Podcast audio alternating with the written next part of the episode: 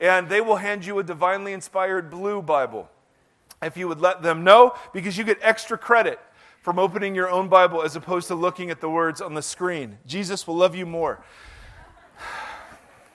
so not true. So not true. Ephesians chapter. Now, my assumption is that you hear the messages that are preached in this place and that you savor them all week, that you take notes and you dream about them, you reference. Is anyone paying attention? Because it's so compelling. And, and because I know that's not true, I want to remind you every now and again go back and listen to the first message we did in this series, podcasts or go online or whatever, because it is so foundational to every building block we're establishing since then. The first three chapters of Ephesians, Paul tells us what Christ has done and therefore who we are. And then the invitation of the second part of Ephesians is to live up to what's already true of us. In the same way, I was declared a husband before I knew what it was to be one, right? In the same way, uh, you are declared saint, you are declared uh, chosen and loved and adopted and blessed, and all these kind of epic concepts. And then Paul in chapter 4 will say, live up to what is already true of you. It isn't legalism, it's not performance, it's not moralism, it's not religiousness, it's gospel, it's grace. So we're looking at different parts of what Paul says are true of those in Christ. Ephesians chapter 1. If you're new to the Bible, this is one of the reasons why you won't like it. Um, this passage is really thick, and it's one of those deals we're going to have to spend a little time on. Uh, Ephesians chapter 1, verse, let's go second part of verse 19, just because we can.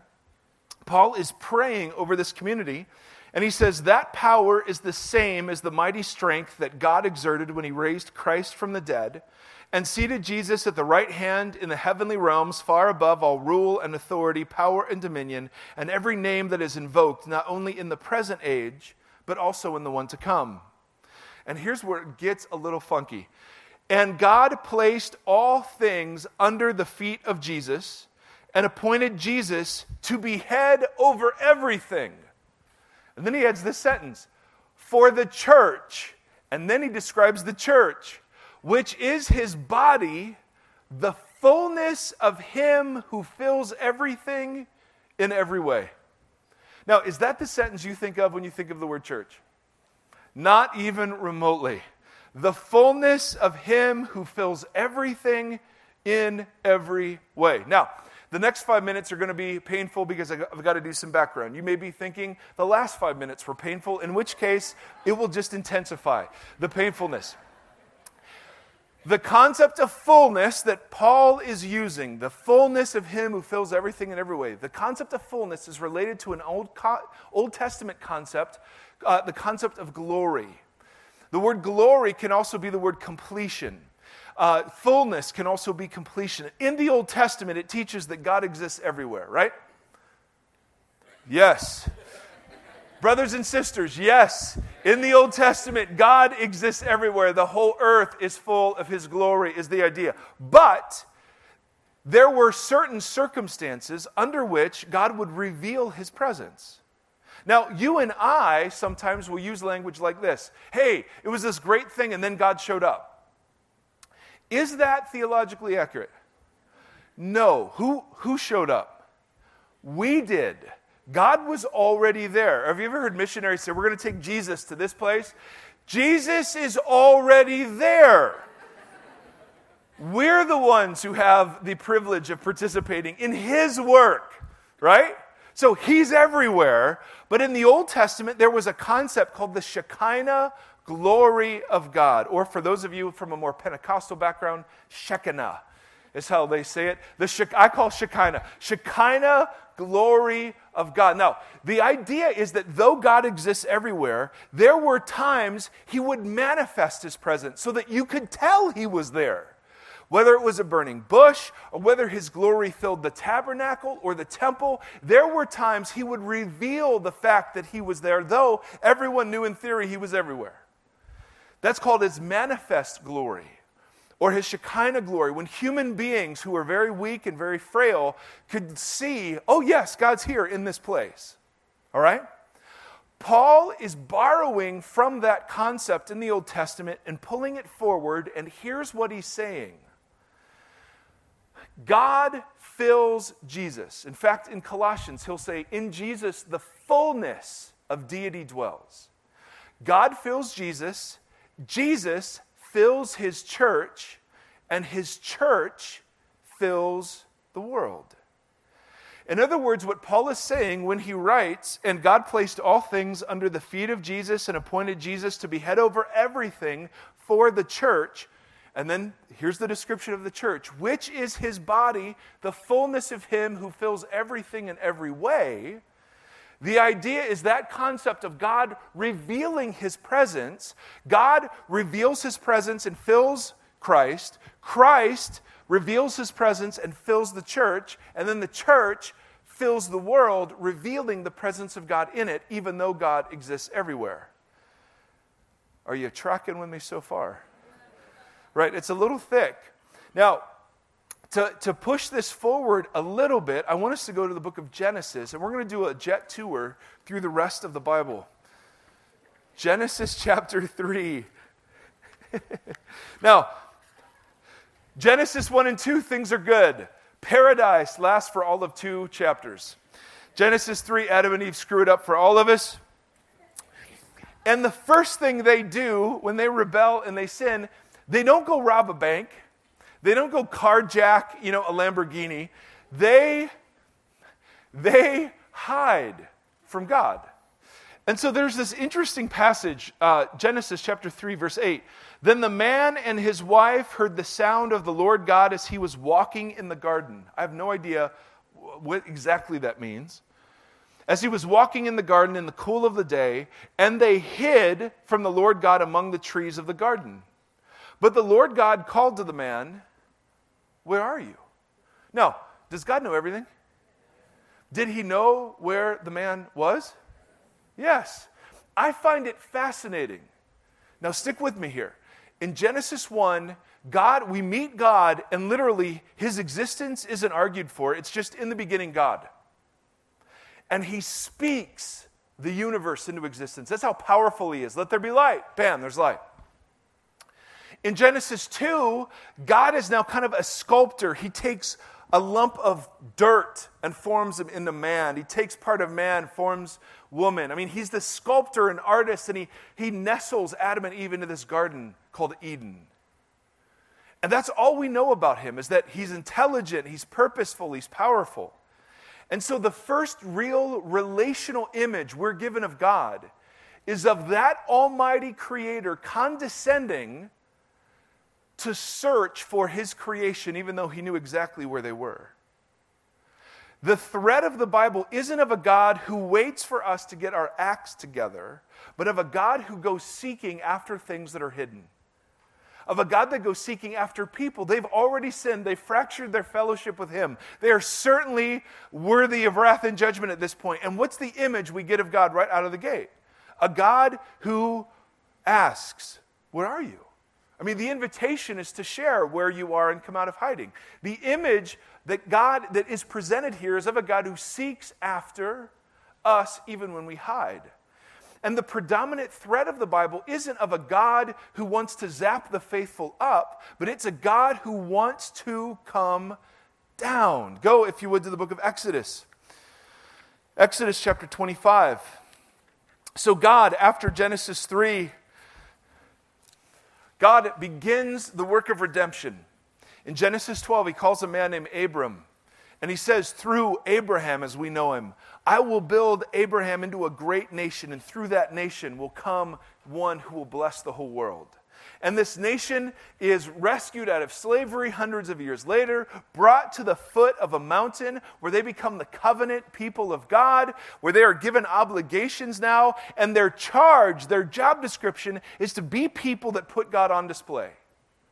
And then he says, chapter 25, verse 8, then have Israel make a sanctuary for me.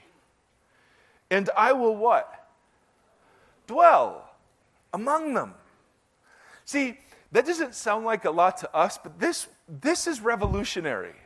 The idea of a God who creative, awesome, majestic, holy, and yet is looking for a people in whom and through whom to dwell. The story, the, the Bible isn't a story of our searching for God. It's a story of God searching for us. And that's the difference between religiousness and gospel. Religiousness is our quest for God, our working for the divine. Gospel is God condescending to come down, looking for a people in whom to dwell. Go, if you would, to Leviticus. Just because, when was the last time you were in Leviticus? Probably not for a while. Leviticus chapter 26. You see this over and over and over. How great is your sister? Sister? Girl, attaboy. Girlfriend? I like how she's doing all the work and you're just kind of looking over her shoulder. I like that. May that be a pattern for your marriage.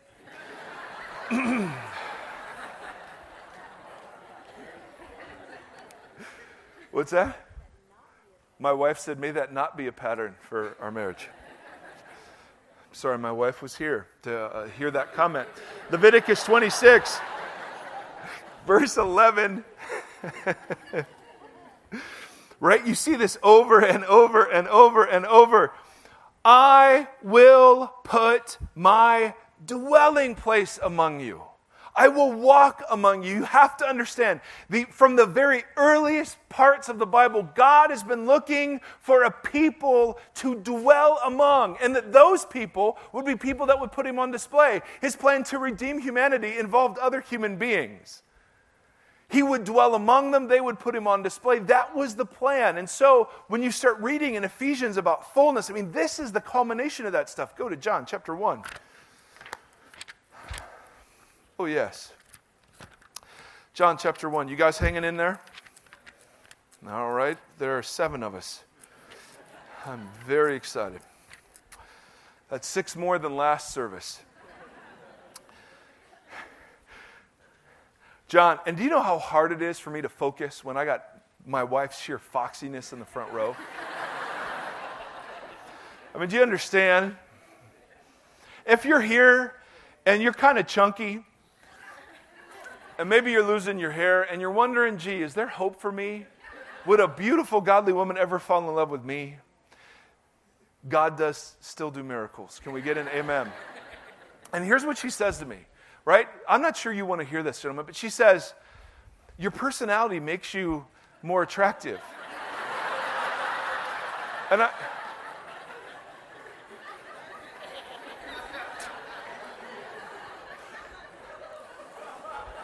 had to really seek God to determine if that was a compliment or not, but I just want to be foxy. I just want to be studly. Instead, I'm kind of marshmallowy, but it's all right. John chapter 1, verse 1. In the beginning was the Word, capital W. So this is a title referring to Jesus. In the beginning was the Word. The Word was with God, and the Word was God. It's passages like this that lead us into the idea of a Trinity, that there is a one God that exists in three persons. And so this Word is with God and was God all at the same time. Now, what's interesting though is what this Word does. Verse 14 The Word became flesh and made his dwelling among us. Do you see a theme? God saying, okay, I've led my people through a cloud. I've led my people through a pillar of fire. I've led my people at this top of Mount Sinai through smoke and lightning and fire and thunder. And now he says, I'm not close enough, so have them build me a sanctuary. Uh, and, and they travel around with it. And then they get into the promised land. Have them build me a temple. And he dwells there each time. His fullness dwells tangibly, manifestly, so that everyone knew he was there, although everyone also knew he existed everywhere. But that wasn't close enough. Now, this creator takes on flesh. It's like the Word became flesh and dwelt among us. In a way, I mean, Jesus was the exact representation of God's being. He was the visible form of the invisible God. He was the Shekinah glory of God manifest in human form. And then notice what he does in John 14. Flip over there he's talking to his fellas last night that um, before he was betrayed, and he says, I've got good news and bad news. Bad news, I'm going to be crucified, put to death, and then ultimately ascend to the Father. They're freaking out. He says, I've got good news. He says, verse uh, 16, I will ask the Father, And he will give you an, another advocate. And the phrasing here means another, another somebody just like me to help you and be with you forever, the Spirit of truth. The world cannot accept him because it neither sees him nor knows him, but you know him, for he lives with you and will be what? In you. So you have God seeking out Adam and Eve as they were hiding. You have a God who redeems a community and then says, I want to dwell among you, build me a tent, then build me a temple. Then the God who created flesh takes flesh and dwells among his people, and then says to his followers, I will now dwell, not just among you, not just around you, in you. So when you go back to Ephesians, chapter 1, and you read, and God placed all things under his feet and appointed him to be head over everything for the church, which is his body, the fullness of him who fills everything in every way, you can understand now what we're talking about. God fills Jesus, Jesus, through his Spirit, fills his church. And what's his church do? Fills the world. That's the idea. In fact, he broadens the image. Go to Ephesians 2. Go to verse 19. I know it's lots of lots of Bible work today, guys. I'm sorry. It's just too much Bible. I apologize. We just Ephesians 2, chapter 19. Consequently, Paul writes, he's writing to non Jewish people.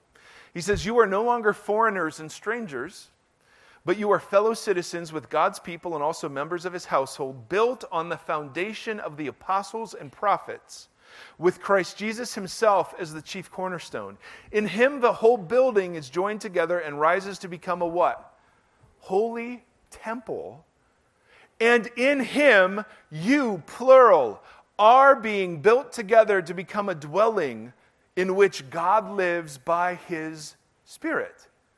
Now, to me, this is a little mind blowing. Christ, excuse me, God fills Christ, Christ fills his church, his church fills the world. Paul says, okay, in Christ, we are the temple, the literal dwelling place of God. Where does God dwell? In his church. Is he everywhere? Of course he's everywhere. Does he work beyond his church? Oh, hallelujah, he works beyond his church, or we'd be in trouble. But his manifest presence is revealed in and through his church, the fullness of him who fills everything in every way, so that Paul will say, when this was written 2,000 years ago, he's writing to a church of maybe 20, 30 people, outcasts, cast offs, people at the margins of society. And he looks at them and he says, You're a temple. Now, you have to understand, in the first century in Ephesus, where this letter was going to, in Ephesus, they already had a temple. Their goddess was the goddess Artemis. We met her last week. Artemis was the protector, she was the provider. A million people would come from all over the world to worship and celebrate her during a month long festival in her honor. Her temple was one of the seven wonders of the ancient world, placed on 70,000 acres of land. A hundred columns, 60 feet high and six feet thick decorated her temple. I mean, here's some pictures. Go ahead and fire it up. This is what we think it could have looked like. Next. This was majestic. In Ephesus, this is what you would have thought of when you heard the word temple. There's the beautiful Artemis all the way down there at the bottom. Next. I mean, literally, ancient poets would write about this as the dwelling place of the gods. It was, th- it was this majestic. Next, they'd have coins where the temple image would be on it. Next. Here it is today. They had to dig down 20 feet just to find those columns. Now, think about this, men and women. Think about this. You're in a little church of 20 or 30 people slaves, women, children, people that weren't highly valued in Roman culture made up the bulk of this crew. The Greek worldview which only valued the strong and the perfect, held sway. The Roman Empire was at its zenith in power and glory. You live in a city that is world renowned for the temple that dominates its landscape. And this crazy missionary writes a letter to you and says, You are the temple of the living God. And you know how we know he's right? There was the temple of Artemis today, and here's the temple of God today.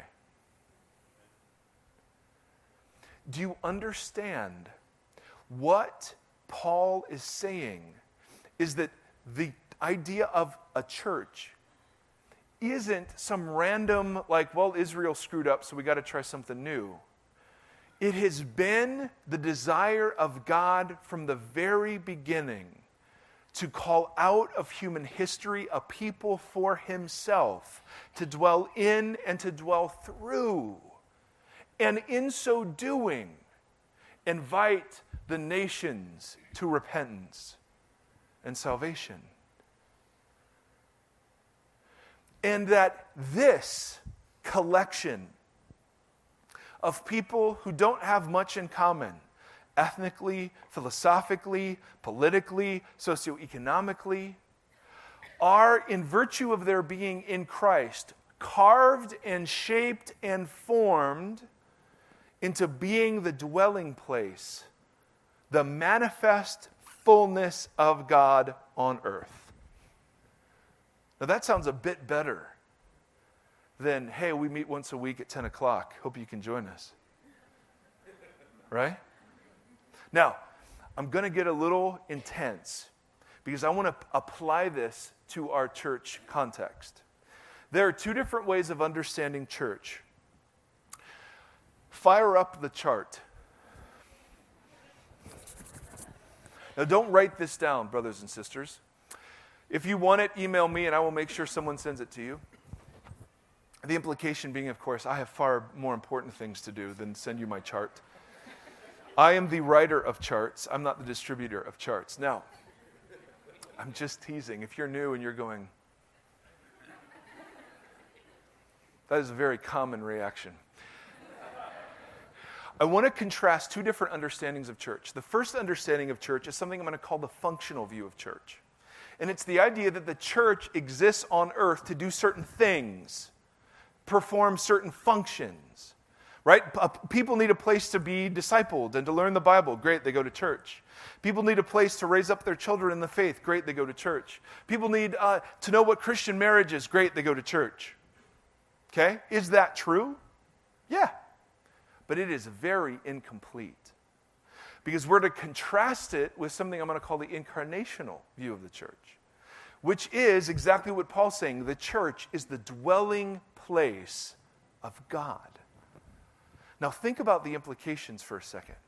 All right? And this is going to get real practical and uncomfortable really quick. If you focus on the functions of a church, then your natural focus is on the programs of the church that are supposed to meet those functions, right?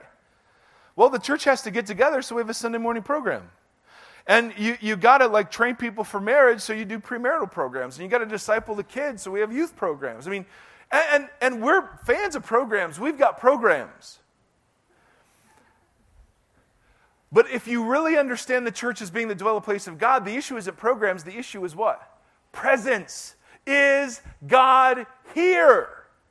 Are we being the kind of people in whom and through whom God can dwell in his fullness? Understand, you receive the Holy Spirit when you are in Christ. Immediately, you are given the gift of the Spirit.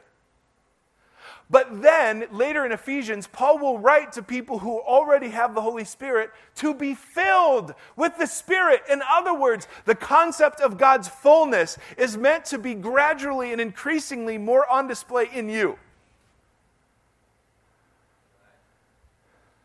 Now, hold on a second. That almost sounded like feedback.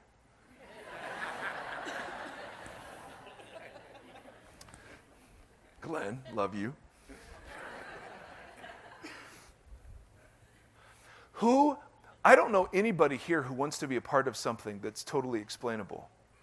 I don't know anybody here that wants to be a part of something that you can just chalk it up to human ingenuity or human technology or human credibility. I don't know anybody who wants to be a part of something that isn't transcendent in some way, shape, or form. And if we really are the dwelling place of God, my goodness, when you imagine every now and again the supernatural might actually break out? When you imagine? And far, we, we don't even expect it anymore. Because we just think this is a program. I don't want programs. You have enough going on. Who wants to be a part of this? We're supposed to be people who pursue the presence of God in us. And the only reason the programs exist is to facilitate that. If you're focused on programs, you're, you just have a functional understanding. We want to focus on God's presence in the programs. Hallelujah for the programs. Of course, we have programs. But they're never the point. If you focus on programs, what's the key question? How good are they? How are they doing? How many people come to them? Are they effective? And those are fine questions, but are they the most important questions?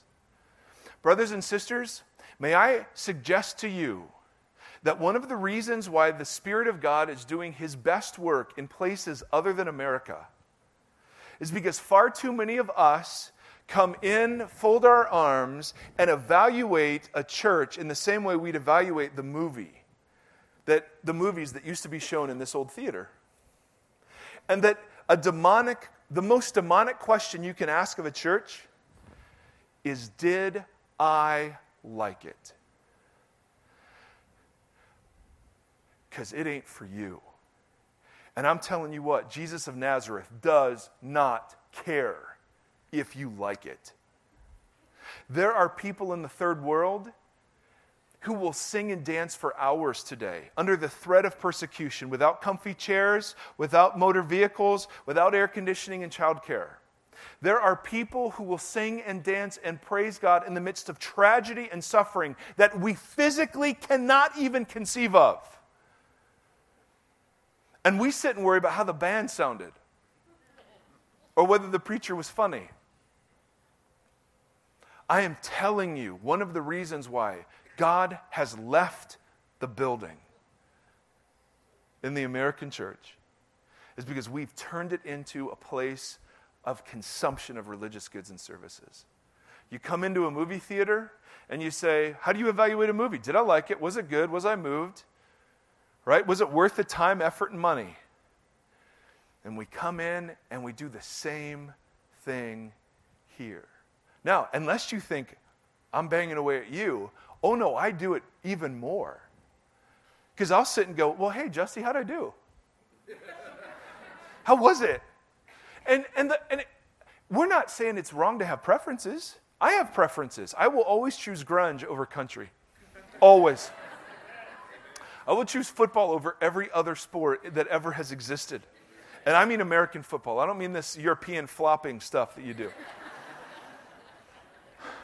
I will take loud and I will take electric over banjo any day of the week.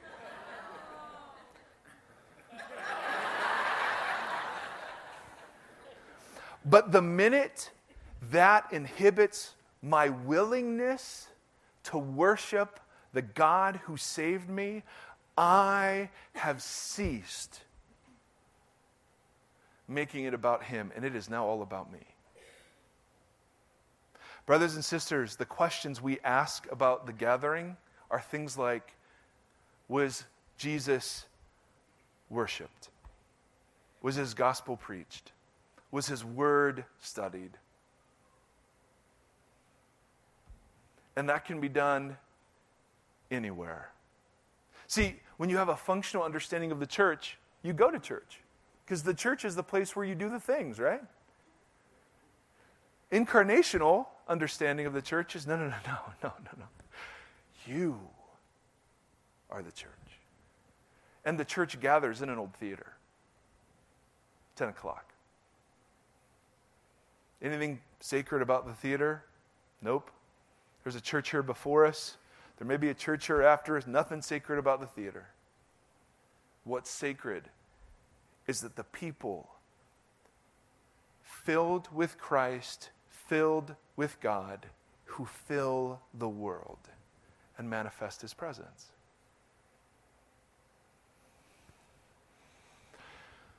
When you look at programs, all you can do is evaluate according to participation.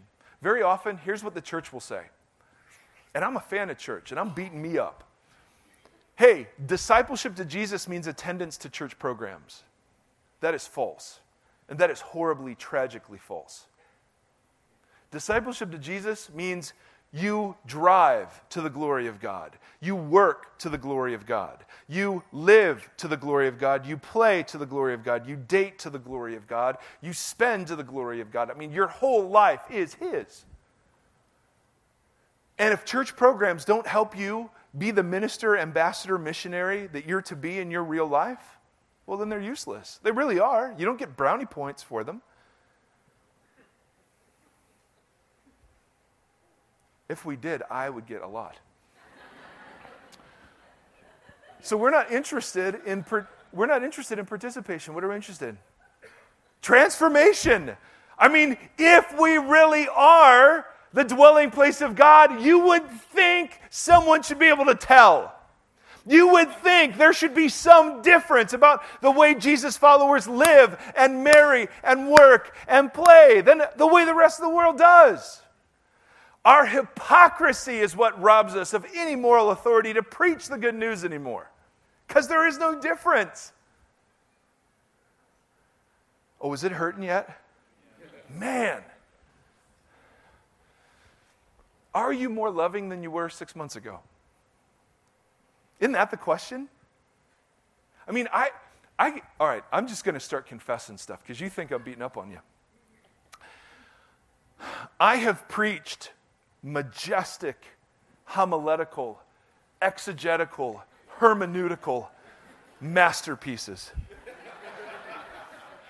that have fallen to the floor with such a thud. I have preached nonsensical, immaterial, and irrational pieces of verbiage that have been filled by God and have been utterly transformative to the place where I now realize my job is no longer to perform for you, it's just to be faithful. And that the worst thing a church could ever be called is entertaining. That's why we don't care if we like our speaker system's down. They were everyone was freaking out. Hey, your speaker system's down. We're gonna who cares? Like seriously, we don't want people that it would matter that our speaker system's down. Because we'll do a banjo for crying out loud. If you can worship God in a banjo, you can do anything.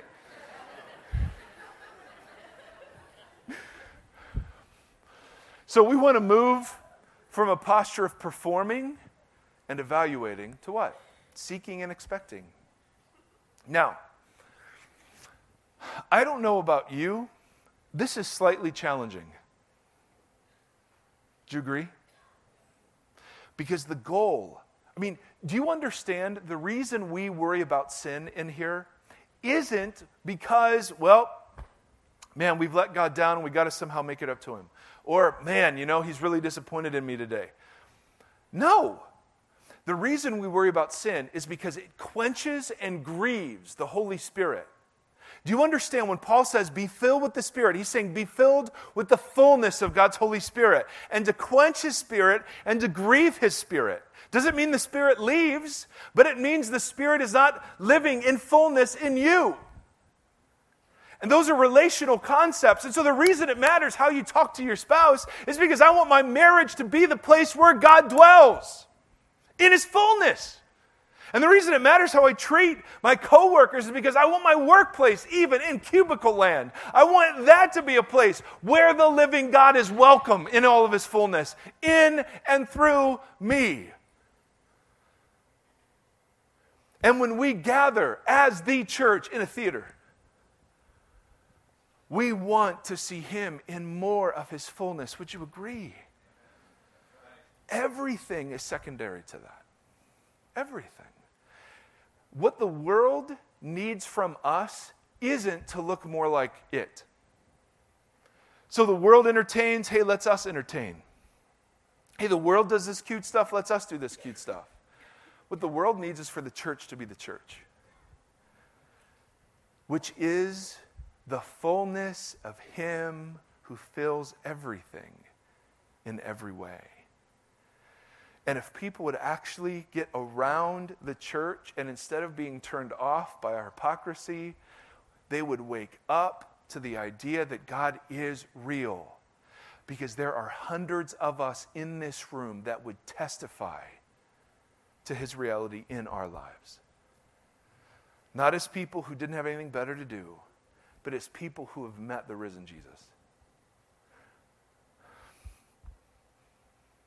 I want to be part of that.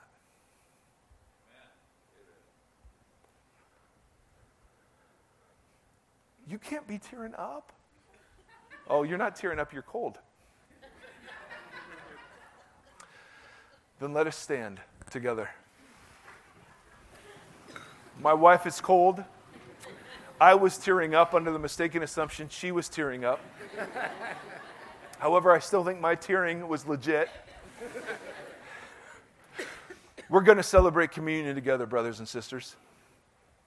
This is the greatest testimony of the reality of the risen Jesus among us. And so, uh, if you're new to church, if you're new to Jesus, and you've somehow managed to stay with us this far, do not feel any pressure as plates come around with bread and juice in them to take if you would not like to. No one keeps track at the ends of the rows about how many cups of juice were taken. Let that go by. But for the rest of us, would you close your eyes for just a moment? I don't know about you, but this, this whole deal is slightly convicting. And so maybe if you're a follower of Jesus, there's just a bit of repentance. Maybe there's some things that you've not taken seriously in your own life. There are some places where the Spirit has been quenched and the Spirit has been grieved. Or maybe you've just missed the idea that somehow you are the dwelling place of God, the way you treat yourself, the sins that you engage in. Maybe you've just missed that whole idea that part of the reason this matters is because there is a God who comes and wants to dwell in all of his fullness in you.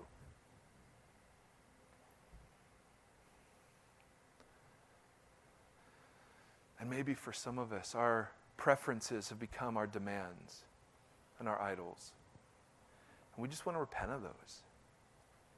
We want to be people that will worship Jesus anytime, any place, for any reason.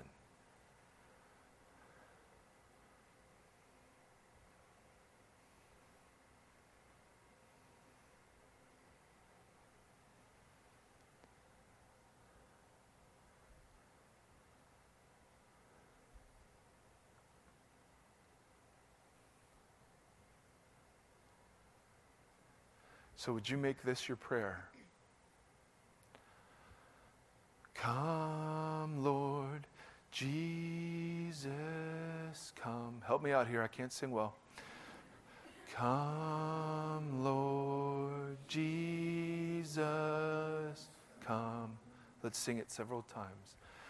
Come, we're praying it. Jesus, come. Come, Lord Jesus, come again. Come, Lord Jesus, come. One more. Come, Lord Jesus, come. And Lord, we recognize that you've come you came 2,000 years ago. You will come again, and you come now.